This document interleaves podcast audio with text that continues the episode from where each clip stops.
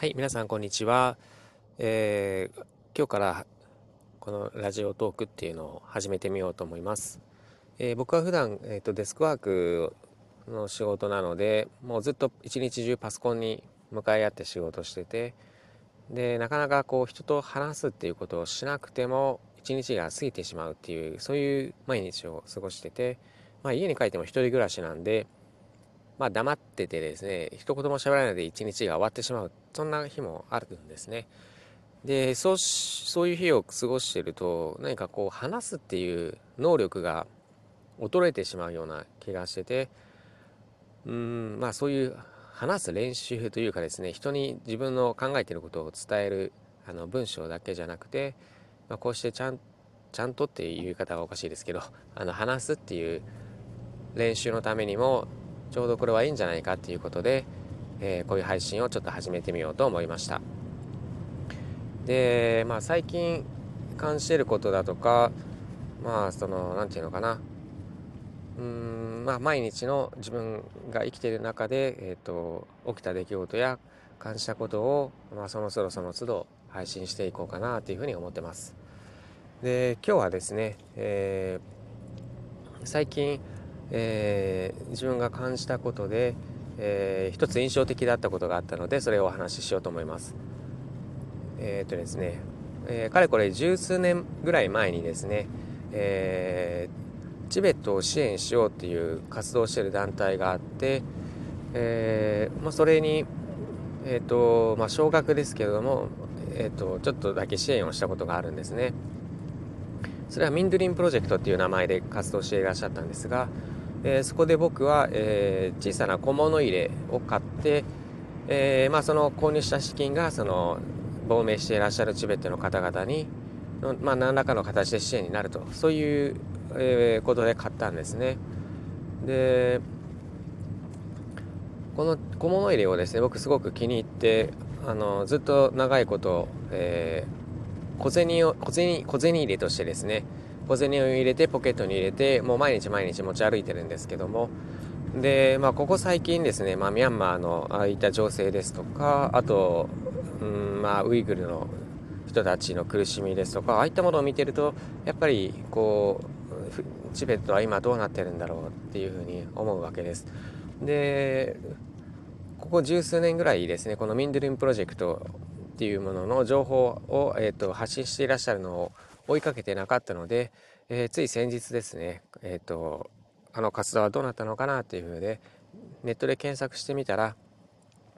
でこのミンドリンプロジェクトっていう名前ではもう活動していらっしゃらないんだけれども、その後、えっ、ー、と、そのミンドリンプロジェクトを、えー、引き継ぐ形で TCP っていう形で、えー、活動を継続していらっしゃるっていうことが分かったんですね。で、これが僕はなんかすごく嬉しくてあのー、この十数年間っていう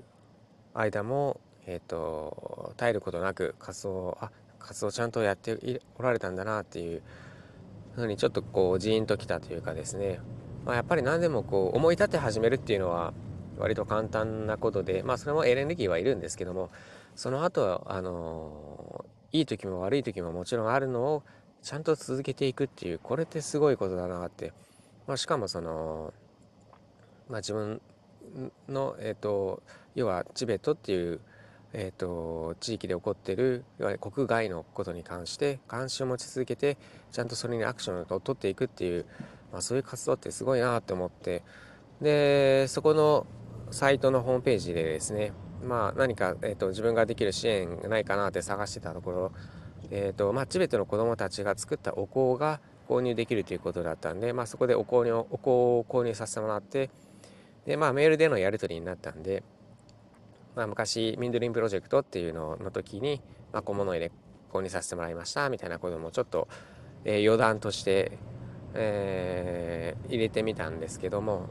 でそこで事務局の方とメールがメールのやり取りがあってでさらにそのお香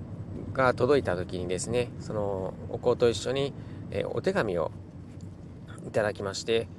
これ、えっと、受け取った時にですね何かすごくそういう、え、活動しておられる方のお人柄だとかそういった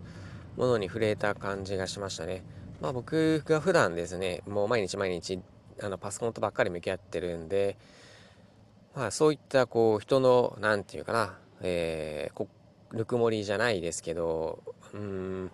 まあ、そういった人間らしいやり取りっていうのに久しく触れる機会がなかったっていうのもあって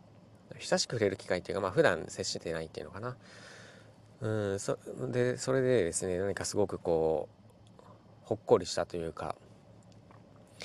で、まあ、そういった丁寧なやり取りなんかこの商品を送るだけじゃなくて今ネパあのチベットから亡命してきてネパールにいる人たちはこういう現状なんですよっていうのをあの、まあ、お手紙で、えー、伝えてくださって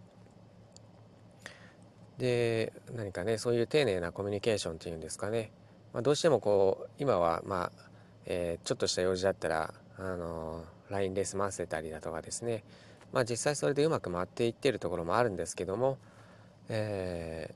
ー、よりちゃんと相手に伝えたいことだとかそういう思いがあることっていうのはより丁寧にコミュニケーションをとっていくことが大事だなっていうふうに思います、まあ、今回のことを通じて、えー、すごく感じました。はい。では今日はちょっと第1回目の配信はそんな感じで、えー、今日最近自分が感じたことをお伝えしました。ありがとうございました。